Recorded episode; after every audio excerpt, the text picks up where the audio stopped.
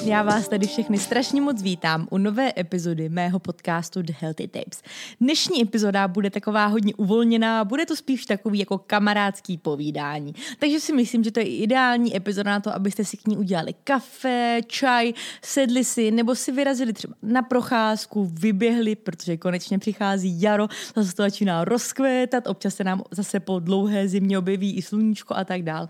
Dnešní epizoda fakt nebude něco, na co byste se museli ultra, ultra soustředit. Bude to spíš takový náš malý pokec o jednom tématu, které teďka poslední dobou o, pro mě bylo hodně aktuální a to je Brazílie. Jak asi hromada z vás ví, tak já jsem se docela přednedávnem vrátila po měsíci z Brazílie, protože můj přítel je Brazilec a tak jsme jeli navštívit jeho rodinu.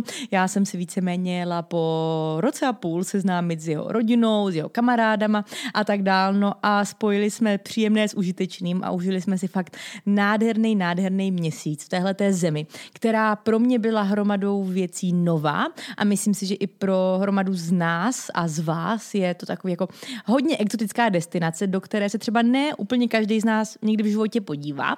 A jelikož je to tak strašně odlišný od toho, co tady třeba známe v Česku, ať už jejich kulturou, jídlem, tím, jaký jsou, jaký mají mindset a tak dál, tak jsem si říkala, že by mohlo být hrozně moc fajn, kdybychom si o tomhle měsíci společně pokecali.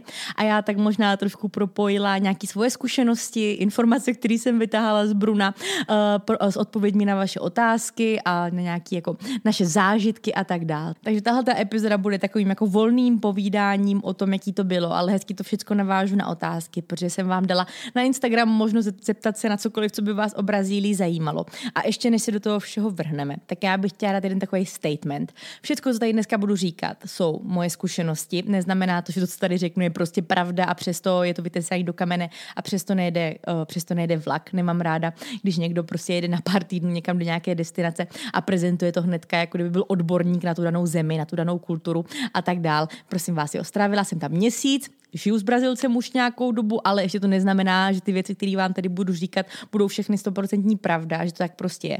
Možná to byly jenom nějaké náhody, které jsem já zrovna zažila, možná to byla jenom určitá skupina lidí, se kterou já jsem pobývala a měli třeba určitý zvyky a tak dál. Takže co vám tady budu povídat, jsou moje zkušenosti, eh, moje příběhy a tak dál, ale pevně věřím, že ne úplně všechno, co tady budu říkat, je úplně mimo. Myslím, že by se s tím mohlo identifikovat celkem dost Brazilců nebo jejich kultura. Zároveň, co je taky důležitý, důležitý říct, tak my jsme letěli vlastně přímo z Prahy přes Paříž do São Paulo a víceméně jsme trávili celou tuhle dovolenou, celý ten měsíc ve státě São Paulo, ať už ve městě, tak v jeho okolí, na plážích, které se nachází v tomhle státě. A Brazílie je opravdu obrovský stát. Prosím vás, jenom pro vaši představu, samotný São Paulo, jako to město, má víc obyvatel než Česká republika. Proto si myslím, že eh, co tady budu říkat, může být taky jenom zkušeností třeba nebo identifikací tady tohoto samotného státu. Je dost možný, že úplně někde na severu nebo na západě ty věci zase budou třeba fungovat maličko jinak, nebo docela dost jinak, takže to je jen takový možná jako statement, který jsem chtěla dát předtím, než se vrhneme do samotné epizody. Jak už jsem říkala, my jsme letěli přímo do São Paula a vlastně první týden, který jsme strávili tam, tak vlastně byl karnevalový týden, což pro Brazilce znamená to, že mají volno. Ne úplně celý týden, ale myslím nějaký tři pracovní dny mají svátek, i když teda letos karneval se nekonal v tom daným uh, únorovým týdnu, kdy by se normálně konal, byl posunutý kvůli covidu až na duben, nebo bude se v dubnu nebo v květnu si myslím, tak uh, i tak měli vlastně Brazilci svátky. Takže my jsme hnedka z letiště, kde nás vyzvedla Brunova rodina i všichni jeho kamarádi, což bylo strašně, strašně sweet. Jako fakt to bylo hrozně příjemný, protože jen taková jako funny story. Oni udělali to, že všichni muži nebo kluci si nasadili uh, vlastně jako obličej masku Bruna a všechny holky si nasadili prostě vykysklou masku nebo jako obličej můj a takhle nás prostě uvítali a bylo to fakt strašně vtipný. A i když jsme vůbec neznala, tak jen takový jako vtipný, fakt krásný přivítání. Pro mě podle mě nikdo v životě neudělal. Takže jsem normálně brečela, už jsme přijeli. Prostě první na první dobrou, už jsem brečela, rozhodně to nebylo ten měsíc naposledy ani poprvé, uh, ale prostě jsem si poplakala, protože to bylo jako, ale v dobrým, bylo to fakt strašně hezký. A hnedka jsme frčeli na domeček jeho rodiny a tam jsme strávili celý týden s jeho rodinou, s babičkou, s mamkou, s kamarádama, bylo nás tam něco přes deset a byl to jako fakt strašně dobrý týden. Pro mě to byl takový týden, kdy jsem se prostě seznamovala, snažili jsme si povídat a leželi jsme u bazénu, opalovali jsme se, grilovali jsme, já jsem si četla, dělala jsem trošku práce a víceméně jsem skoro vypla jako sociální sítě až na nějaký postování storíček na Instagramu, tak jsem fakt jako byla taková hodně offline a byl to úplně úžasný týden. Takový týden, který jsem po, po, to, po tom šíleným, šíleným lednu a únoru, kdy jsme releaseovali aplikaci a všechno dokončovali, fakt potřebovala. To, že prostě vypnu úplně od všeho, nebudu na nic myslet, dlouho se mi to nepodařilo. Až tam. Prostě bylo to fakt naprosto skvělý. A potom první týdnu už potom přišlo nějaké naše malé cestování a to ať už to, že jsme strávili čtyři dny právě v obrovském městě, v nejbohatším městě celé Jižní a myslím i centrální Ameriky, v São Paulo, a potom jsme se převezli na týden na pláži, který právě ve státě São Paulo jsou. A tam jsme objevovali vlastně dvě, dvě, dvě místa v rámci pláží. A potom jsme se rozhodli na konci, že my jsme měli vlastně původně být v Brazílii pouze tři týdny.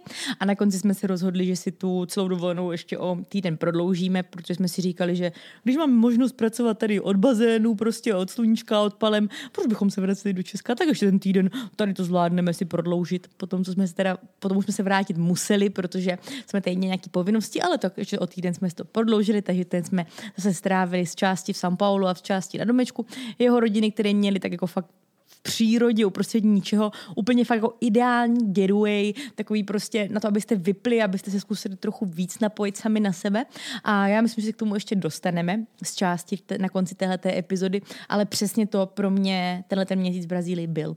A pro mě to byl asi jako celkově pro mě za celý můj život, nebo za celý můj nějaký dospělý život zatím, zatím docela krátký, ale už nějaký mám za sebou, uh, tak takový jako asi nejvíc měsíc, kdy jsem se dokázala, kdy jsem dokázala jako fakt vypnout, nestresovat se a tak jako nějak se možná napojit na sama na sebe a na věci, které jsou opravdu v životě důležité. A tak si je nějak zase připomenout možná trošku. Ale jak říkám, dostaneme se k tomu. Takový můj malý úvod, abyste věděli, jak jsme to v té Brazílii strávili, jsem teďka momentálně dokončila. Pokud by vás zajímalo, jak to tam vypadalo, vypadalo. Jako fakt, jak to vypadalo ty místa, jak to bylo v São Paulo, jak to tam probíhalo, třeba jaký věci jsme ochutnali, kdybyste chtěli i vidět, jo. Tak samozřejmě u mě na mém YouTube Lucie Minarova, Lucie Minářova, oboje vám to najde, tak najdete vlog, teďka momentálně jsou venku dva vlogy, ještě jeden vyjde teďka o víkendu, takže určitě vám doporučuji se na to mrknout, ale to, co budeme tady probírat, eh, tak ve vlogách nezazní. Budou to spíš takové právě věci maličko víc okolo a já myslím, že se hnedka můžeme pustit do první otázky, která mi na Brazílii chvíli přišla. A to je otázka. Jaká je jejich energie vůči ostatním? Jak snáší, snáší cizince? A já bych na to možná jako napárovala i druhou otázku, protože bych to asi stejně odpověděla teďka hnedka v té první. A to je otázka, umí Brazilci anglicky a jak jsi se domlouvala s rodinou a přáteli? Takže celkově, energie vůči ostatním za mě jsem měla jenom a jenom pozitivní zkušenost. A myslím, že první věc, kterou tady třeba můžu zmínit, která pro mě byla jako velkým rozdílem oproti tomu, co tady třeba máme v Česku, tak ve službách, v obchodech jsou všichni jako extrémně milý a fakt je, tam funguje jako nejvíc takový to jako můj zákazník, můj pán. Nebudem si nic nalhávat, tady v Česku to úplně vždycky takhle nefunguje. Ehm, spíš je to jako radita, když to takhle funguje. Mám teda aspoň takový pocit. Zatímco tam, ať už jdete do obchodu nebo do restaurace, fakt jsou všichni extrémně milí, snaží se vám ze vším pomoct, ze vším vám vyhovět. I když máte tisíc nejrůznějších požadavků v rámci jídla, který co chcete a co nechcete, tak vám s tím fakt jako vyhoví a udělají první, poslední pro to, aby to tak bylo. Že fakt tam ty služby služby a celkově, i když jsem třeba si tam byla na obočí a tak dál, tak všichni jsou jako extrémně milí. Ale jako v takovým tom hezkým slova smyslu, že zase to není takový ten extrémismus, jako třeba v USA, kde prostě se na vás každý hrozně usmívá, je na vás extrémně milý a potom prostě, když zavřete oči, tak pane bože, kráva, jo.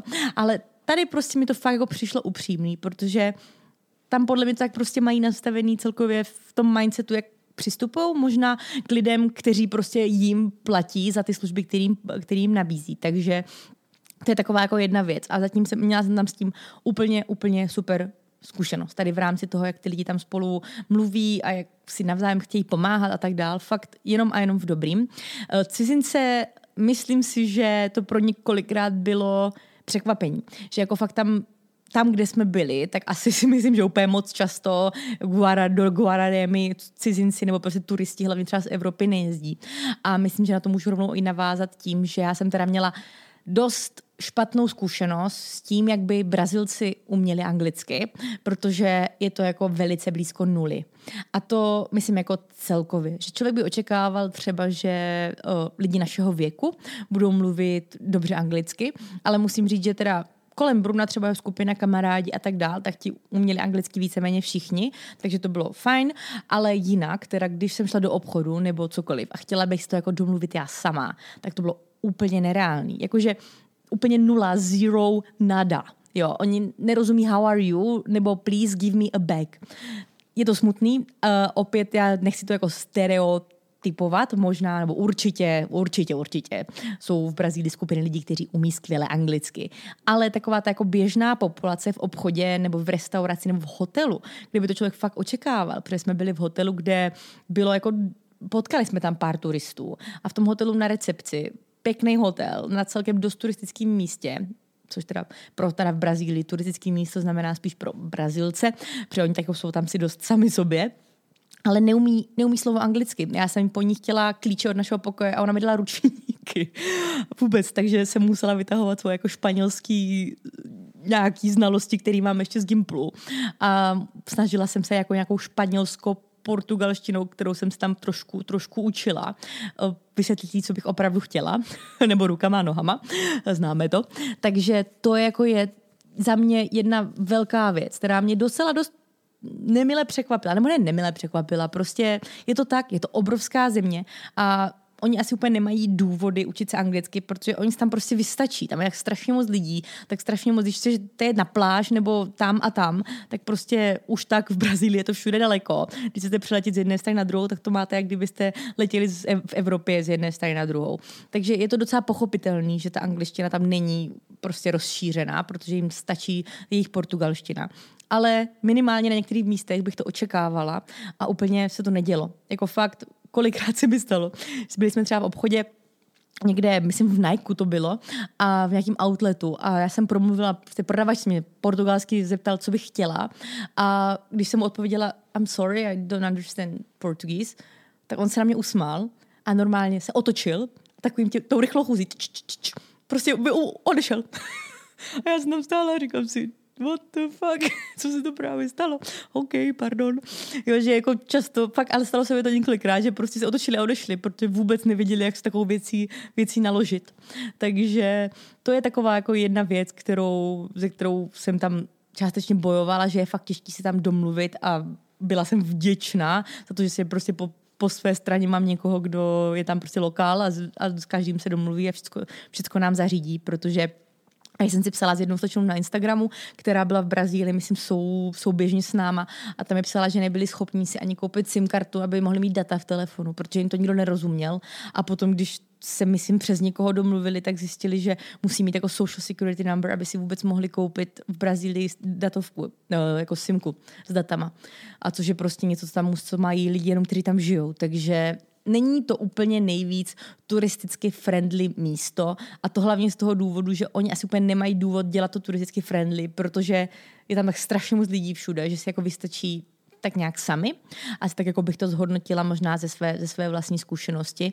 Takže pokud někdo plánujete o tom, o jako tam jet, já vás nechci odrazovat, já jsem zastánce, že vždycky všecko nějak jde, prostě ať už přes nějaký Google Translator nebo nějak prostě s pomocí někoho. My jsme taky párkrát někomu pomáhali překládat, teda já jsem pomáhala, jo, já ne, já jsem se nemusmívala, ale, ale Bruno tam pomáhali nějakým turistům nějaký věci překládat, když jsme byli na hotelu a tak dál. Takže co se týče ještě té poslední otázky, s kamarádama jsem se domlouvala anglicky, Brunova máma umí tak jako něco málo, jako v porovnání s průměrem, který jsem tam potkala, umí jako docela dobře, ale bylo taková jako jak to říct, komunikovali jsme rukama, nohama, jak, to ří, jak říkám, ty základy, já jsem se tam učila portugalštiny, já jsem taková, že takový příležitosti chci využít k tomu, abych se naučila něco nového, takže jsem se podátala Bruno, jak se řekne tohle a jak se řekne tohle a přelož mi tohleto, takže buď jsme s Brunovou mámou komunikovali, když to bylo něco už komplikovanějšího, tak nám to Bruno překládal, nebo jsme se mluvila fakt s ním pomaličku a vždycky jsme se nějak dorozuměli, ale jako s, s ní jsem už potom ke konci komunikovala úplně v pohodě. Když to bylo jako z její strany na půl angličtina, na půl portugalština, já jsem mluvila taky pomaličku, pomaličku anglicky, občas jsem omylem řekla španělský slovo, občas portugalský, protože když se naučíte španělsky a pak až portugalsky, tak se vám to všechno strašně moc míchá, ale šlo to ale jak říkám, nebylo tak lehký jako v jiných zemích. Byla jsem už na hromadě míst, tak už prostě Filipíny, Bali, Sri Lanka a tak dál. A bylo to většinou jako právě tady tím letím, když už daleko, tak tady tím letím směrem, protože potom jinak USA, tak, tak tam je očekávatelný, že se bude mluvit anglicky, ale vždycky jsem se byla schopná úplně v pohodě domluvit angličtinou. Tady by to tak prostě bohužel vůbec nebylo. A prostě rukama, nohama, no. Takže to je taková jako jedna věc, kterou jsem tady určitě chtěla zmínit. Tak, další otázka. Jo, no a jinak ještě zbytek rodiny Brunové vůbec.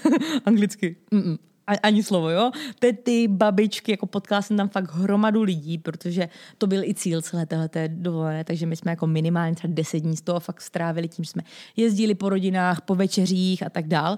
A většinou jsem jenom seděla, smála jsem se, nebo jako usmívala jsem se a Bruno se snažil mi překládat, ale taky vím, že to pro něho nebylo nejjednodušší neustále všechno překládat. Vím, jak to je, když je prostě u nás a jsou tam babičky a neumí anglicky. Takže bylo to takový, jakože bohužel, je to vždycky v té chvíli, bylo strašně moc líto. Prostě já bych hrozně chtěla, oni všichni byli tak milí a tak hodní na mě, jako to bylo tak krásný, jak jako hrozně rychle mě mezi sebou všichni přijali. Fakt úplně úžasní byli. Fakt takový srdeční, jako přesně tak bych si asi Brazilce představila. Ultra srdečný a prostě vřelý, tak přesně takový byli. A bylo to tak hezký, že mě bylo tak líto, že prostě nemůžu se s nima popovídat sama, že jsem musela říkat Brunovi, řekni že toto je super a že toto je hrozně dobrý. A, a všichni se potom ptali samozřejmě na hromadu otázek, tak to bylo občas komplikovaný, ale nestěžuju si, jenom jsem odpovídala na otázku, jak je to s angličtinou tam. Další otázka. Co obvykle jedí ke snídaní, obědu a večeři? Jaké je pro ně hlavní jídlo? Takže co já jsem takhle zažila, nebo co jsem i viděla, když jsme byli třeba v restauracích nebo u někoho doma a tak dál, tak obvykle snídaně je založená na prostě nějakým chlebu nebo jako pečivu. Většinou přemají strašně moc nejrůznějších a fakt strašně dobrých pečiv, ať už prostě toustový různý chleby, prostě kukuřičný, tapiokový, maniokový a prostě chlebíky a bagety a já nevím co. Tak většinou prostě pro ně snídaně tam je buď nějaký kousek ovoce třeba s ovesnýma vločkama nebo něco třeba politý medem, když je nějaká sladká varianta, to jsem tam viděla často a úplně nejčastěji prostě oh, nějaký kus nějakého pečiva, katupiry, což je takový krémový sír. Já bych to jako jemně při, při, přirovnala k takovému ještě tavejnějšímu tavenému síru, který tady máme. Tak podobně mi to chutná prostě k tomu nějaká šunka, kus síra a úplně fakt nejčastěji. A oni tam jako to mají i tak, že mají takový jako padarias se to jmenuje, je to něco jako pekárna, Vlastně je to pekárna v překladu. A tam oni chodí si na snídaní, že prostě pro ně to, že jdou na snídaní, není tady prostě v Praze a o toast a palačinky, ale pro ně to je to, že si dají prostě rychlý kafe a prostě takovou bagetku zapečenou se sírem a se šunkou nebo s tím katupiry a prostě k tomu kousíček nějakého sladkého pečiva a tak dále. Ty věci, právě to sladký pečivo a i celkově to slaný pečivo, je to úplně něco jiného, než co tady vůbec v Česku můžete najít. Jako fakt jsou to úplně jiné věci. Mají tam strašně moc bezlepkových věcí, protože právě často pracují s tapiokou, pracují často s maniokou, jako s kasavou a tak dále, takže je tam jako hodně jiných pečiv, což mě jako mega bavilo tam zkoušet, protože eh, vy víte, že miluji pečivo, hlavně že čerství. A kromě mých milovaných pound quiche, to jsou takové jako sírový bochánky, který dost možná znáte od mě z Instagramu, protože jsem podle mě jejich největší influencer tady v Česku, uh, tak který tam prostě najdete fakt všude. Na benzínce, ve Starbucksu, v každé, prostě na každém rohu, takový prostě malý sírový kuličky, které jsou speciální bezlepkové mouky. Uh, manioková je to, myslím, mouka, něco podobného. A, a z parmazánu a z vajíčka. Je to úžasný, úžasný. Kdybyste to chtěli chtěli zkusit v Praze, tak to mají jako předkrm v Braziléru v restauraci geniální věc, tak to jsem tam jedla každý den, ale mimo to mají jako fakt strašně moc nejrůznějšího pečiva a úplně jiný. Je to těžké jako popsat, často pracují s kokosem a právě třeba jako s ovocem, s čokoládou, milou čokoládu, ale k tomu se taky ještě uh, dneska dostaneme. Uh, co takže k snídaní obvykle vypadá nějak takhle. Co se týče oběda, uh, tak většinou, co jsem tak viděla, tak je to prostě rýže, nějaká bílkovina, ať už kuřecí, vepřový, hovězí, ryba a tak dál a potom velice často fazole a nejrůznější zelenina na různé způsoby. A zelenina na různé způsoby tam neznamená rajčata nebo papriky, taky zeleninu mají, nebo seženete tam víceméně všechno, ale pro ně taková ta jako basic zelenina jsou úplně jiné věci, než co máme my tady. Já už tak asi, asi snad ani nespomenu na to, jak se jmenoval Kiabo, Kiabo, Kiabo Jo, tak tak se jmenovala třeba zeleně, kterou tam jí strašně často. Vůbec nevím, jak bych vám to popsala. Možná vám dám třeba takovou fotku na Instagram The Healthy Tapes, protože je to prostě taková cuketo, okurko, nevím, úplně totálně specifický, prostě osmahnou na pánvy a o nějak to prostě okoření a tak dál. A velice často k tomu mají farofu, což je taková jako strou, já bych to nazvala jako takovou speciální strouhankou. Je to právě taky, myslím, že z té maniokové mouky, teďka nechci kecat, a většinou k tomu přimíchají třeba nějakou cibuli, nebo dělá to z mrkví, dělá to se slaninou a je to prostě taková jako posypka, kterou si nasypete na ty fazole z rýží a prostě přidáte k tomu ještě takovou chuť a trochu strukturu. Takže to jako fakt fazole, maso, rýže, úplně nejčastěji věci, které tam jako vidíte a víceméně to jí, aspoň s tím jsem se setkala, jí to fakt skoro každý den a každý oběd. A večeře, jako s čím jsem se já setkala, tak večeře velice dost podobný. Jako prostě takový jako základní suroviny, se kterými se tam prostě oni každý den potkávají. Tak tak nějak podobně jako asi vypadají jídla. Ale jak říkám, my jsme strávili v Brunové domácnosti strašně moc dnů a takhle jsme tam jedli u nich doma. Možná to byla specifikace jejich domácnosti. Když jsme šli do restaurace tam, tak jsme jako často šli dali třeba prostě pizzu, nebo on mě bral většinou musíme jít na nejlepší pizzu v São Paulo, musíme jít na nejlepší burger v São Paulo, takový v Česku nemáte. Takže jako jedli jsme, my jsme jedli neustále lokální věci, ale spíš právě doma.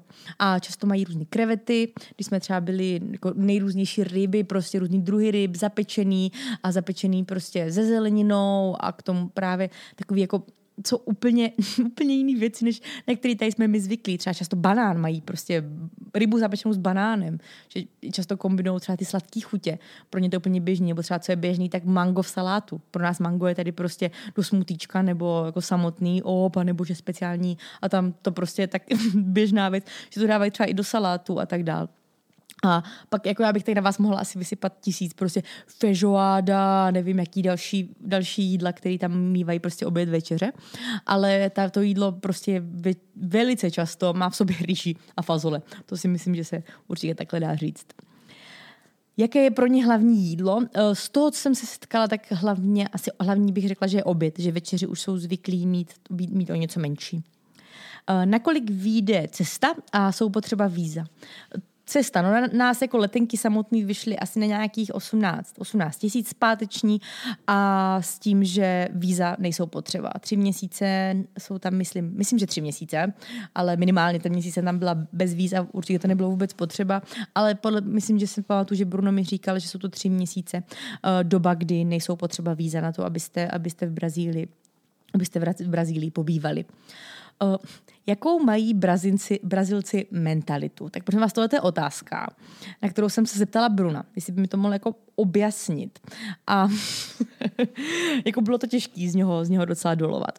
Kromě toho, že určitě mají mnohem víc komunitní mentalitu, mnohem víc rodinnou, že jako fakt jsou zvyklí prostě být furt spolu. A určitě, určitě, co bych, jako, co jsem i třeba vypozorovala já tam v Brazílii, tak je to, že jsou mnohem méně individualisti. A to myslím, že jako jde hezky ruku v ruce s tím, co jsem teďka tady řekla, že prostě jsou zvyklí čas, čas trávit často s rodinou, prostě a to jako skoro každý den se potkávají nad večeří, nad obědem a tak dál. Prostě kdykoliv mají svátky, jak se potká jako celá rodina a prostě kamarádi a prostě kamarádi toho a všichni se jako berou jako jedna taková velká grupa tak to určitě. Kromě toho teda, že jsou prostě srdeční, řekla bych vřelí, aspoň v rámci toho, co já jsem, co já jsem, uh, co já jsem viděla, tak jsou velice, velice rodině založení a uh, když jsem se teda na to tam Bruna, tak mě, tak mě řekli, že jsou vychcaní. že jako určitě je potřeba dávat si tam víc pozor na to, co komu slíbíme, s kým přijdeme do kontaktu, že často jsou tam lidi prostě zvyklí se navzájem trochu jako oškubávat, protože přece jenom ta ekonomická situace tam na tom není úplně nejlíp, takže je prostě potřeba jenom tušit, komu věříme a nebýt tam naivní, no, což prostě pro mě bylo těžký, jo, protože já zase věřím všem, já věřím, že v každém je dobro a nikdo mi nechce udělat nic špatného, takže to tam bylo občas komplikovaný. tam moje mentalita a Brunova, který zase od všech očekává to nejhorší, mám pocit. Takže to určitě jako mi řekli jako jednu z dalších věcí. A potom mi teda ještě řekli, jsou jednodušší, že jako vlastně toho k životu nepotřebují moc, ale jako asi v tom dobrým slova smyslu. Nebo já myslím, že on to myslel v tom špatným, já jsem to brala v tom dobrým, protože oni jako fakt působí jako lidi, kteří nepotřebují toho vlastně moc od života, že jim úplně stačí být s tou rodinou, dát si prostě dobrý jídlo, mít střechu nad hlavou a jsou vlastně spokojení, což je vlastně hrozně hezký. A on to bere jako tak, že vlastně jako je tam těžký se nějakým stylem třeba vypracovat nějak kariérně nebo mít nějakou dobrou práci, protože je prostě tam taky jako laxní hodně, ale já jsem to brala tím za slova smyslem, že jak jsem možná víc z toho prostředí, kde prostě každý jede jenom jako na sebe a na to, aby měl kariéru a tak dál, tak se mi to vlastně jako líbí, že zase to ukazuje to, že k tomu štěstí v tom životě fakt není potřeba moc a že my tady prostě materialisticky v Česku a zase nechci to jako stereotypizovat, ale je to jako můj pocit z toho, že je podle mě fajn si tohleto z části od tam, od tam odnést. Nebýt laxní, to vůbec neříkám, ale vědět, že prostě k tomu životu a k tomu štěstí fakt nepotřebujeme moc. Tak, je to v Brazílii bezpečné na solo trip pro holku? No, jako já bych vám strašně ráda řekla ano, protože to poslední, co bych chtěla, aby tento podcast vás odlákával od vašich snů a od toho, abyste si dělali cesty, cesty prostě, které jste si vysnili a navštěvovali destinace, který, o kterých sníte prostě od malička, to rozhodně. Ale rozhodně je tam potřeba být jako hodně, hodně obestřetný. A možná, než se do Brazílie vydám, prostě pokud tam nejdu z míst nějakým, jako jsem jela já, tak si dopředu zjistit, na jaký místa je to v pohodě, na jaký místa spíš ne. Za mě prostě po tom, co už je tma, bych asi jako úplně nevycházela na ulici sama, spíš se snažit prostě pohybovat v nějakých rušnějších místech, jo, nechodit na nějaký odlehlý uličky a tak dál. Samozřejmě jsou místa, kde je to úplně v pohodě. Když jsme byli třeba jako na pláži, když jsme byli právě na tom Ilia Bela, tak to je takový ostrůvek, prostě kousíček tam od pobřeží 15 minut trajektem, kde jako tam se mi to zdálo, nebo jsme se bavili s Brunem, úplně bezpečný, protože je to prostě ostruviček maličký, kde jako lidi žijou sami ze sebou, nějaký zločinec tam asi úplně easy peasy neuteče, takže uh, tam je to třeba prostě úplně něco jiného. I když pořád by byla trochu obezřetná, ale je to něco jiného než prostě v São Paulo, což je to největší město, který jsem v životě asi viděla. A je to takový to jako velkoměsto v tom nejvíc pravým ro slova smyslu. A to jako třeba porovnávám i se samotným New Yorkem nebo takhle, protože mi to přišlo ještě na dalším levelu v São Paulo. Jako úplně všechno. Od dopravy, prostě betonových budov, přes špínu a smog a přes zaneřáděnou řeku a tak dál. Jako mně se tam třeba líbilo některé věci, ale některé věci byly jako fakt až odstrašující. A právě třeba i ta bezpečnost samotná v São Paulu rozhodně nic dobrýho. Jako stačí tam prostě projet v autě a vidíte prostě strašně moc lidí bezdomova, lidí žebrajících, prostě drogově závislých a tak dál. A je to fakt na každé ulici. Kdykoliv je nějaký jako parčík nebo most, tak je tam prostě hrozně moc stanů. Často tam vidíte i děti a tak dále. Jako je to fakt smutný. Na každé křižovatce, kde zastavíte třeba na světlech, tak je úplně běžný, že tam prostě stojí tři, čtyři bezdomovci, kteří klepou na okýnka prostě a že brají o peníze a tak dál. Takže jako je to hodně real tam. A ne úplně v tom nejhezčím slova smyslu. A bohužel se s tím samozřejmě váže i ta kriminalita, která je tam jako fakt hodně vysoká. Je třeba úplně běžný, co mi třeba Bruno říkal, i co třeba zažil v životě, takže že prostě někdo přijde k vašemu okýnku, zaklepe vám prostě prostě pistolí na okýnko řidiče a ať mu dáte prostě hodinky, který vidí, že v autě máte prostě. A, a tak, no, bohužel. Není to tam úplně jako na, uh, úplně, jak to říct, neobvyklý, že by se takové věci děly, spíš naopak. To stejný prostě třeba šperky. Já jsem měla úplně zakázáno v São Paulo nosit jakýkoliv šperky, akorát naušnice, který mě úplně jen tak jako nikdo asi nestrhne. Ale prstinky jsem nemohla nosit, náhrdelníky, náramky, to jsem měla opět totálně zakázaný. To stejný třeba vytahovat telefon na ulici nebo kameru, jako když už jo, tak jsme fakt stáli, že prostě Bruno mě jako, jak to říct, zastřešil, se hlídal okolí, abych já si vůbec mohla něco natočit nebo vyfotit, protože to, že si na hlavní ulici vytáhnete telefon, jako on říkal, že to je skoro jistota, že někdo prostě, že ty lidi tam na to jsou připraveni, oni tam na to čekají, prostě aby jenom vyběhli, vytrhli a utrtali dál, nebo prostě z motorky úplně běžně vám někdo může něco vytrhnout, tašky a tak dál, takže já jsem tam víceméně na většinu míst chodila s batohem, snažila jsem se ho mít vepředu, prostě jak, jak víte, jako, jak miminko, objímat si ho, abych prostě byla bez, v bezpečí. A možná to bylo jako až too much, že jsme jako fakt, se, nebo že mě možná Bruno moc vystresoval, ale zároveň já se říkám lepší too much, než být prostě bez dokladů a bez telefonu a tak dál. Takže fakt tam být jako obestřetný, hlavně v rámci toho samotného velkoměsta je podle mě strašně moc důležitý a po večerech a tak dále jako rozhodně se tam nikde netoulat, nechodit,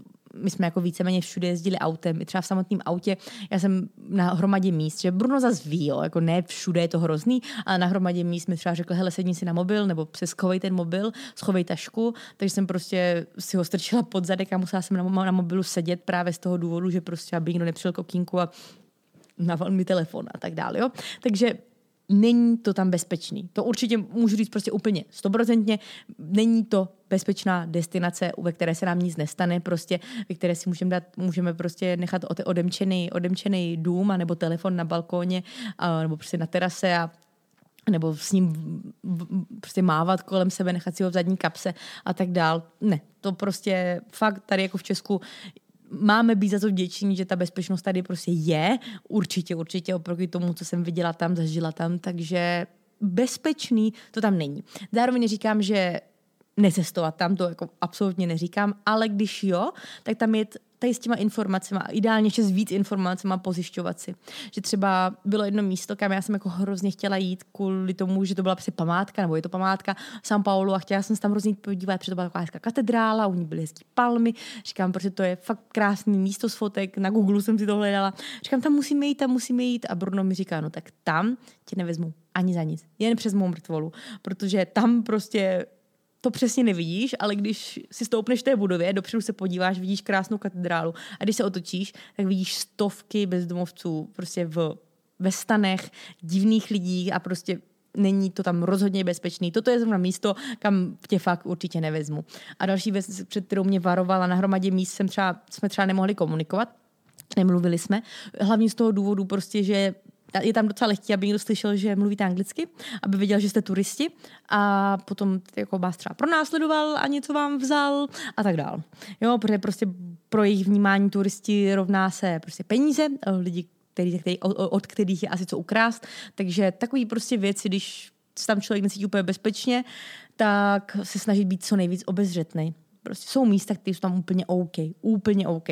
Ale teď primárně mluvím o, o tom samotném São Paulo, prostě velkoměstu se vším všudy.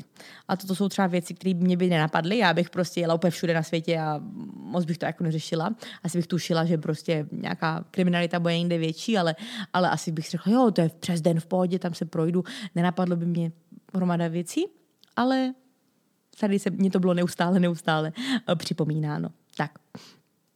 Uh, jak jsou na tom v Brazílii ekonomicky?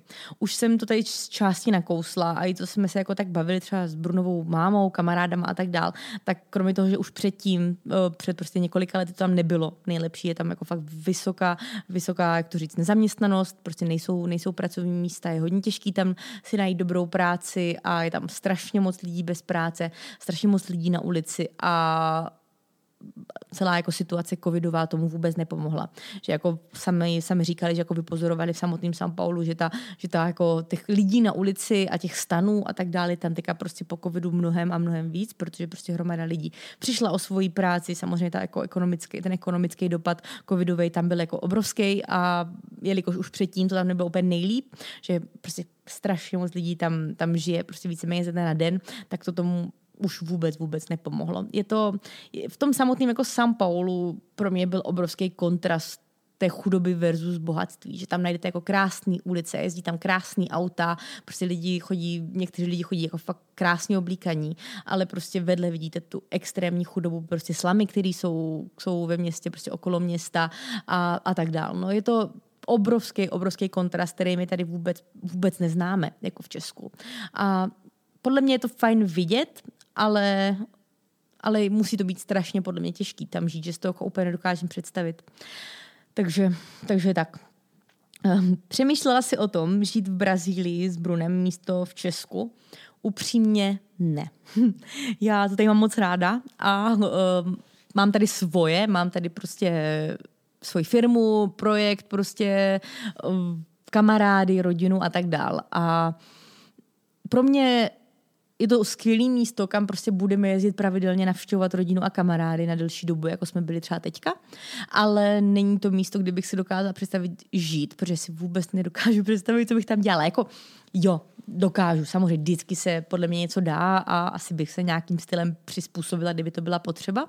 Ale ani samotný Bruno nechce žít v Brazílii, je to ten důvod, proč je, proč je tady prostě v Evropě.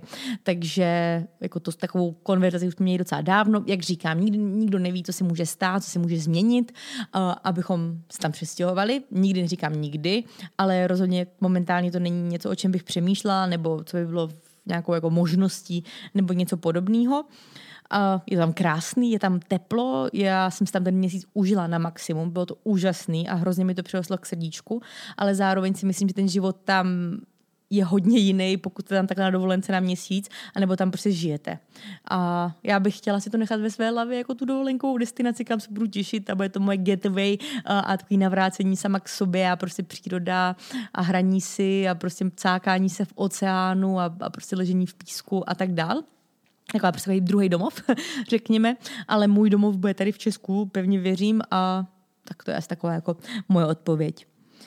Jak to máš s portugalštinou? No, jak už jsem říkala, já jsem to vzala jako, jak to říct, takový jako povzbuzení do toho, abych se zkusila začít učit nový jazyk, jelikož mám základy právě španělštiny a učila jsem se dlouho i francouzsky, ale teda zrovna francouzština není nejvíc podobná, ale španělština je velice, velice podobná s portugalštinou, tak to pro mě nebylo tak těžký. Většinou už třeba od začátku, když si prostě povídali, bylo to úplně běžný, že samozřejmě ta konverzace tam většinou byla v portugalštině, takže jsem jenom seděla, usmívala se nebo si cáchala v nohy v, prostě v bazénu, tak jsem většinou rozuměla, o čem se baví. Jakože jsem pochopila, jaký je téma, jestli se baví o tom prostě o jídle a prostě o tom, co bude na večeři, anebo jestli se baví prostě o, o tom, co se děje na Ukrajině a tak dále. Jako většinou jsem tušila to, jaký, jaký je obsah. A jako postupem času toho, co jsem tam byla, tak se to určitě prohlubovalo. Že si myslím, že možná i díky tomu, že ta angličtina tam není rozšířená, tak jsem měla tu příležitost toho, že jako regulérnější člověk prostě hozený do prostředí, kde se nemluví jeho jazykem,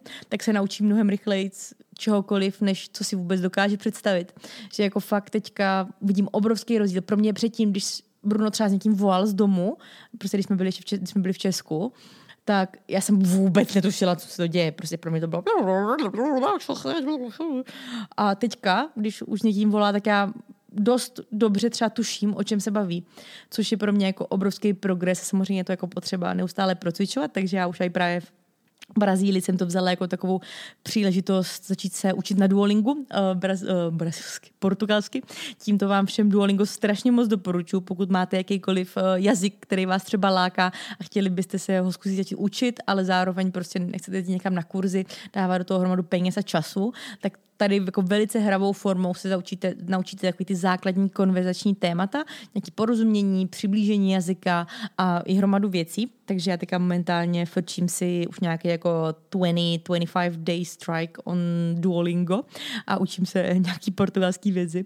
A jako fakt jsem se tam snažila učit fakt maximum. Že ptát se, hele, co to znamená a jak se řekne tamhle to a kolikrát už jsem i třeba se snažila mamce odpovídat portugalsky a tak dál, takže, takže asi tak, ale prosím vás, rozumím, tuším, ale mluvit nula, zero, nada. Jo, jakože odpověděla jsem třeba jako jedno slovo, co bys chtěla na večeři, tak jsem řekla frango, což je, což je chicken, uh, kuře.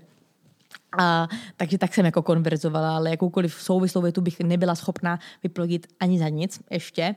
Ale jako porozumění, přečtení už tam nějaký z části je, nebo aspoň minimálně vzniklo. Takže, takže tak.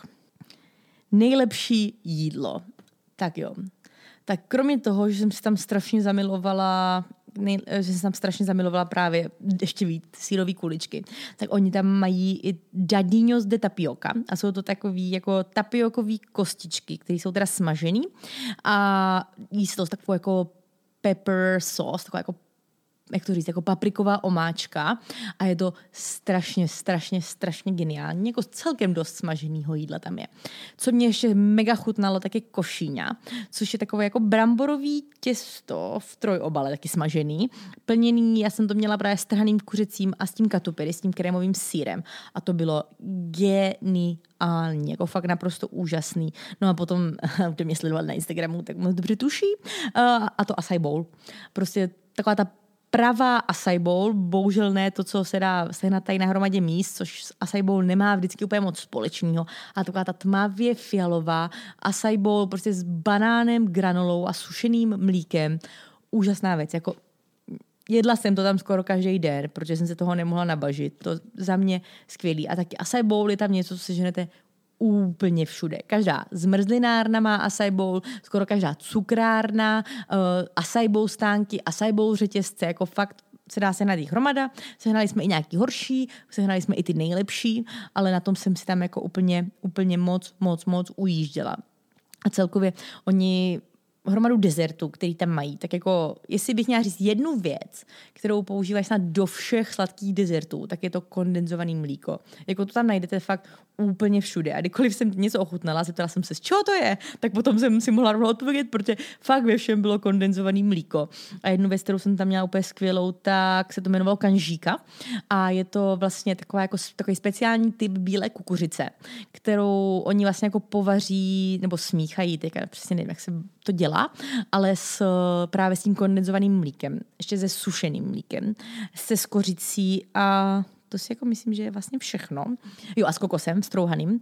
A je to taková jako, má to takovou strukturu jak puding trošku. Jsou tam kusy té kukuřice a je to úplně geniální. Tak geniální, že jsem si ještě před odjezdem koupila ten speciální typ bílé, typ bílé kukuřice a dovezla jsem si ho do Česka, abych to mohla vyzkoušet udělat i tady, protože mi to strašně, strašně chutnalo. A celkově jako všechny ty jejich dezerty z kokosu a kondenzovaného mlíka mňam. Jako na tom jsem si tam moc, moc, moc ujížděla. Ale celkově jsme měli jako moc dobrýho jídla. I třeba jako jiný kuchyně, jako třeba japonskou kuchyni jsme ochutnali, ta byla jako taky výborná, ale za mě, za mě asi eh, nejlepší, moje oblíbený, tam byly tyhle ty věci, no. Slaný pečivo, sírový pečivo a potom všechny tady tyhle ty sladkosti a acai bowls, no.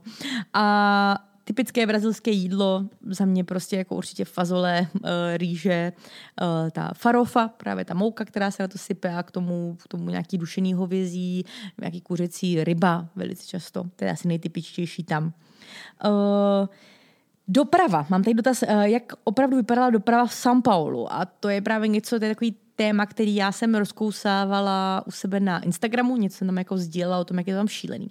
Prosím vás, jestli si jako dopravu nebo dopravní zácpu představíte cokoliv, co je tady v Česku, tak si to vynásobte 100 tisíckrát a získáte to, co vznikne v São Paulo, protože je tam úplně normální, že celý je úplně ucpaný a je úplně běžný, že prostě několik kilometrů jedete třeba hodinu a půl, dvě hodiny. Oni běžně jezdí do práce tady takovou dobu. Je tam strašně moc aut, protože je tam strašně moc lidí, jak už jsem říkala, víc než celé České republice v jednom městě.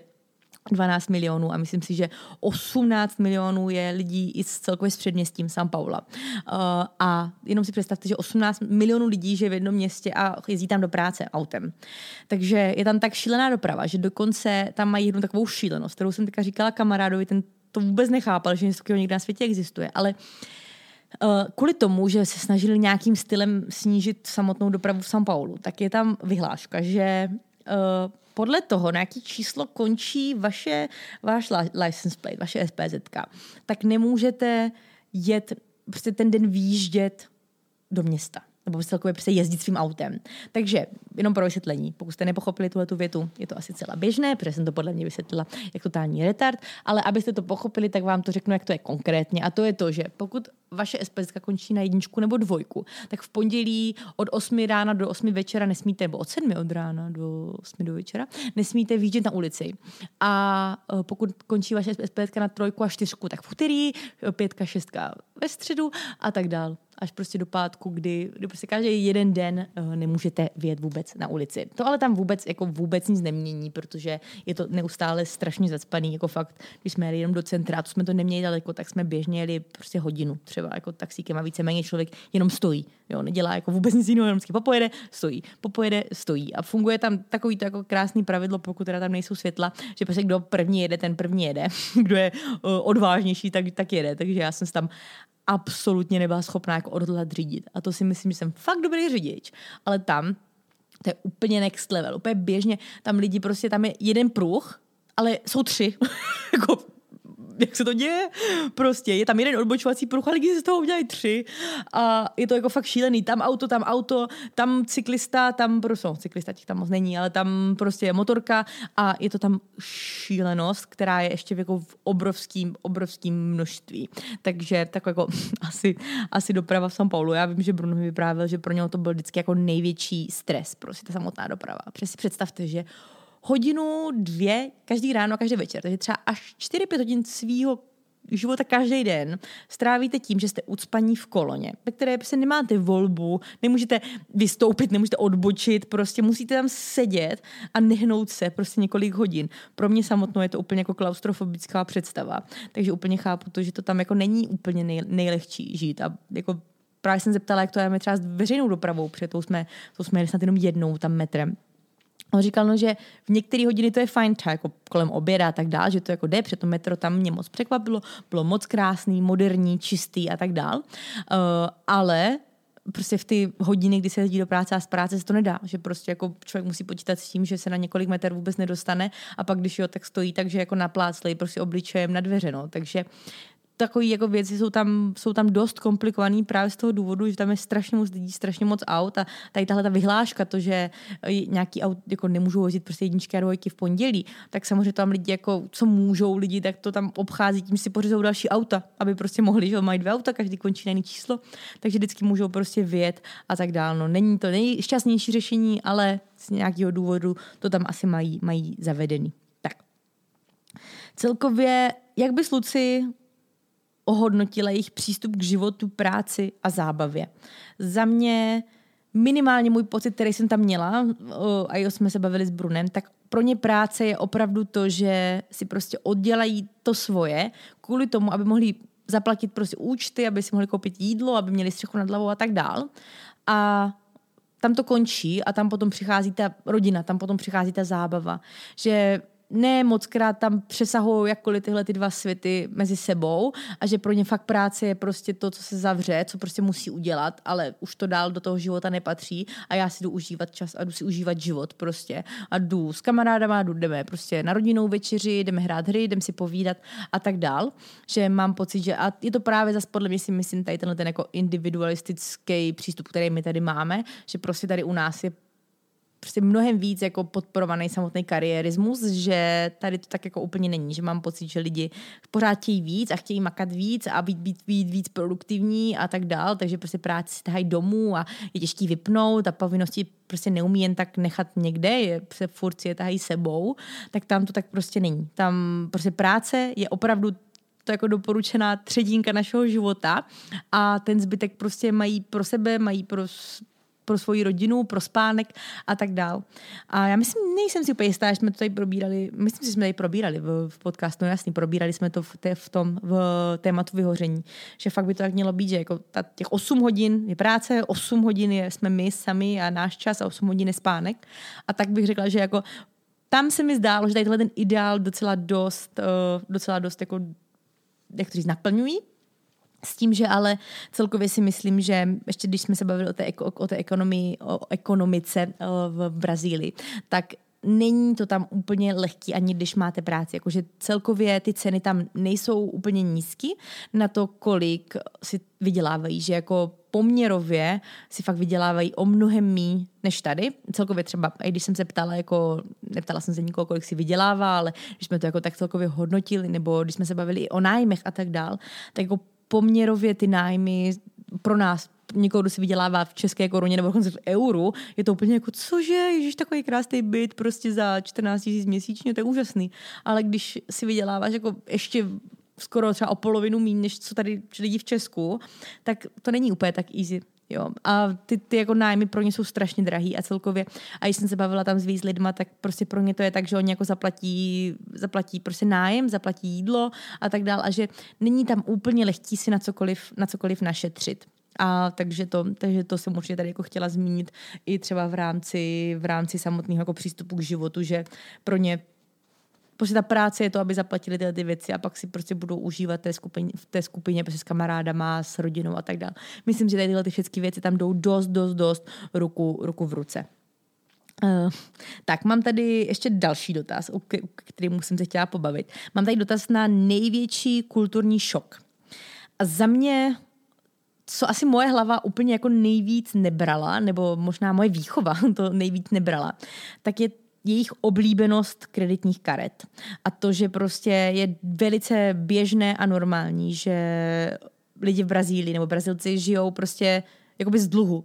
Že tam je úplně normální, že každý má kreditní kartu a vlastně jako ten styl života není tak, že jako OK, na něco jsem si našetřil, na něco mám peníze, jak to koupím, ale prostě mám kreditní kartu, ze které, ve které si vytvořím větší dluh, který, večer, který na konci měsíce splatím nějakým stylem a prostě buď celý nebo kousek, abych zase jako dál vlastně v tom dalším měsíci mohl ty věci brát na, na ten účet, na tu kreditní kartu.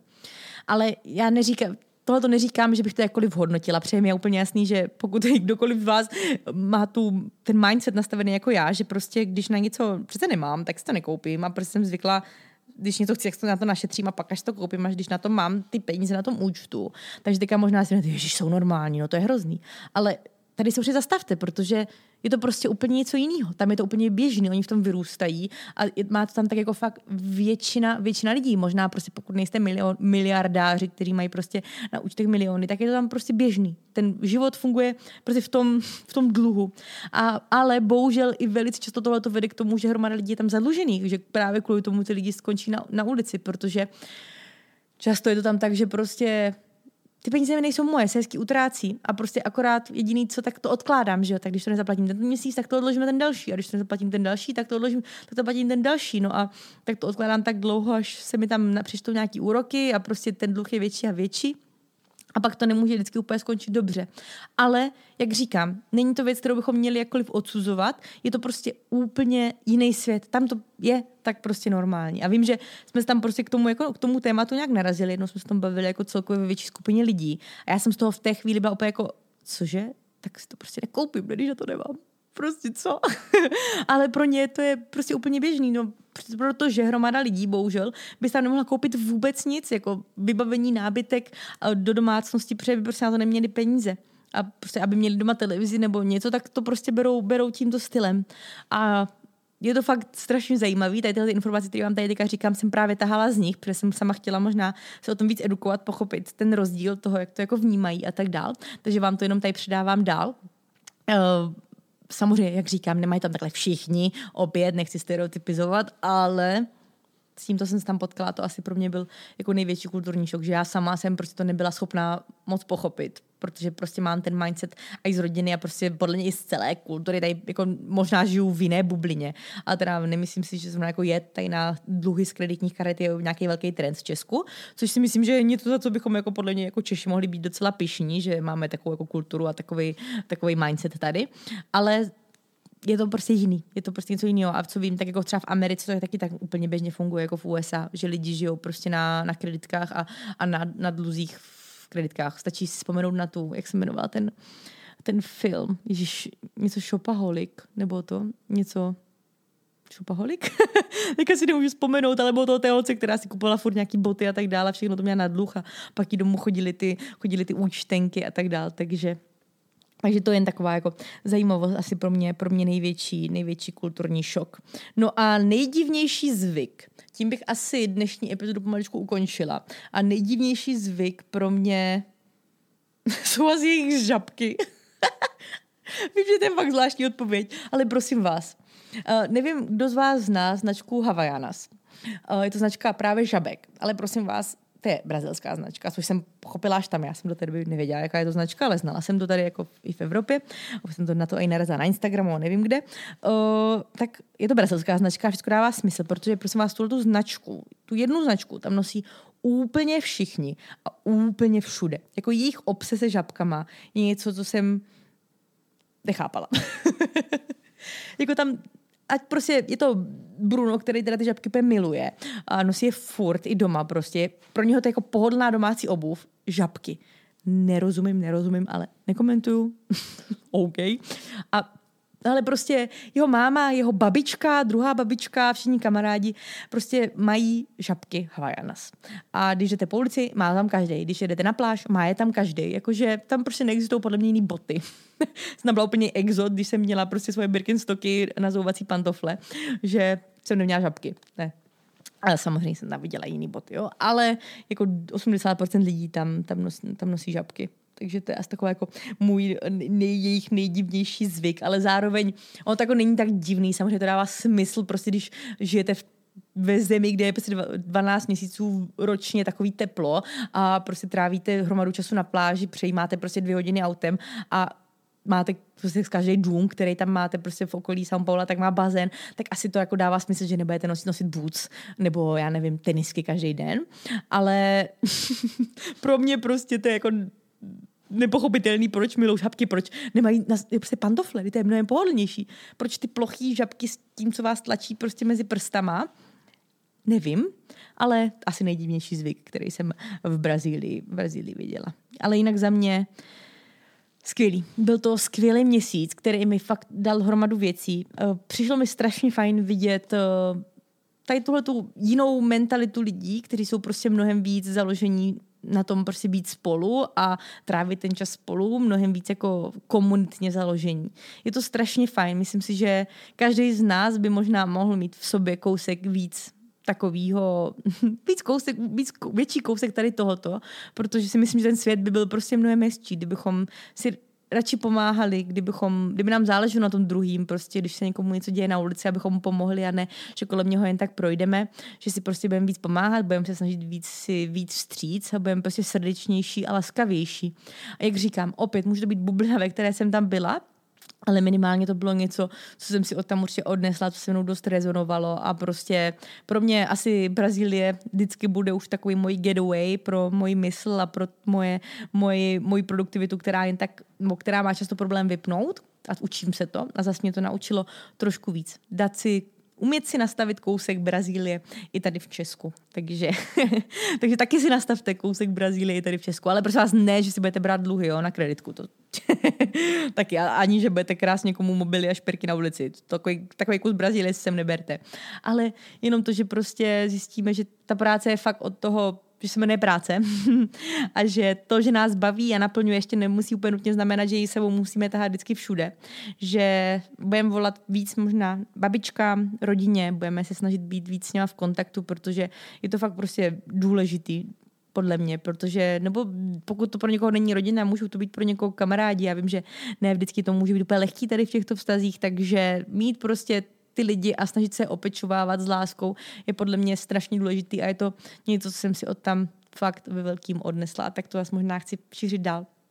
Takže doufám, že se vám moje brazilská epizoda líbila, že to třeba byly nějaké jako zajímavosti pro vás. Kdybyste k tomu nějakýkoliv dotaz, kdybyste se chystali třeba do Brazílie, chtěli byste něčím poradit, pomoct, tak určitě pište. Neříkám, že to budu já, ale mám doma někoho, kdo určitě vám moc rád, vám, vám moc rád poradí nebo pomůže, kdybyste si s něčím nebyli jistí, kdybyste třeba se chtěli něčím konzultovat, tak si vždycky nebojte mi, mi na Instagramu, na Instagramu poslat, poslat zprávu, protože vím, že asi z vás nebude úplně milion, co si co se chystáte do Brazílie, takže, takže určitě není problém vám nějak poradit nebo pomoct, když budu moc nebo když budeme moc. No a jinak si myslím, že to ode mě bude všechno. Já, jelikož jsem zpátky v plné síle, tak už od příštího týdne nebo toto týdne zase budou všech, každý, každou středu pravidelně tyhle Tapes vycházet, takže doufám, že se na to všechno těšíte. Já jsem měla dost času na to přemýšlet o nejrůznějších věcech, změnách, teda ne změnách v podcastu, ale, ale tak celkově.